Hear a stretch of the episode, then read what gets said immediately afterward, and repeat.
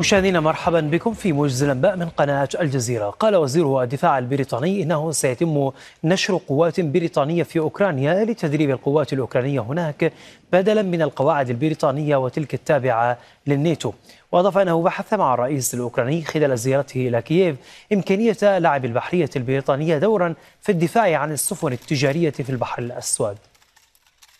في غضون ذلك قال الرئيس الأوكراني فلاديمير زيلنسكي إن أولوية بلاده الآن هي تطوير الإنتاج الدفاعي باستخدام التقنيات الحديثة وإنتاج الصواريخ والمسيرات بالتعاون مع الشركات العالمية.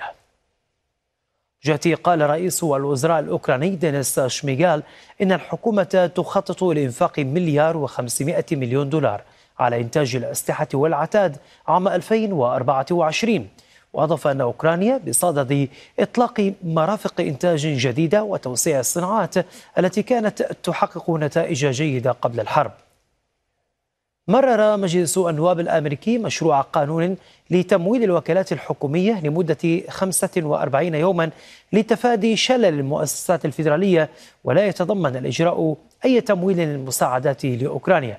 سيحتاج مشروع القرار موافقة مجلس الشيوخ قبل منتصف الليل حسب التوقيت الشرقي للولايات المتحدة لتجنب الإغلاق الحكومي.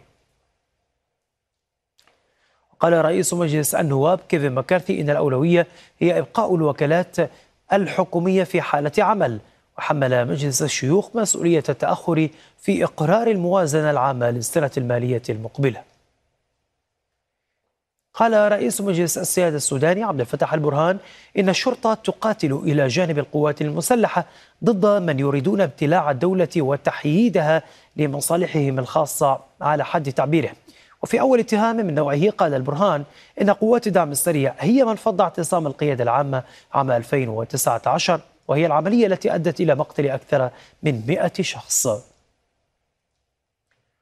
قالت وزارة الصحة الفلسطينية أن الشاب محمد رمانة استشهد متأثرا بجروح أصيب بها الجمعة نتيجة إطلاق جنود الاحتلال النار عليه في منطقة جبل الطويل في البيرة وأوضحت الوزارة أن فلسطينيا آخر أصيب بجروح.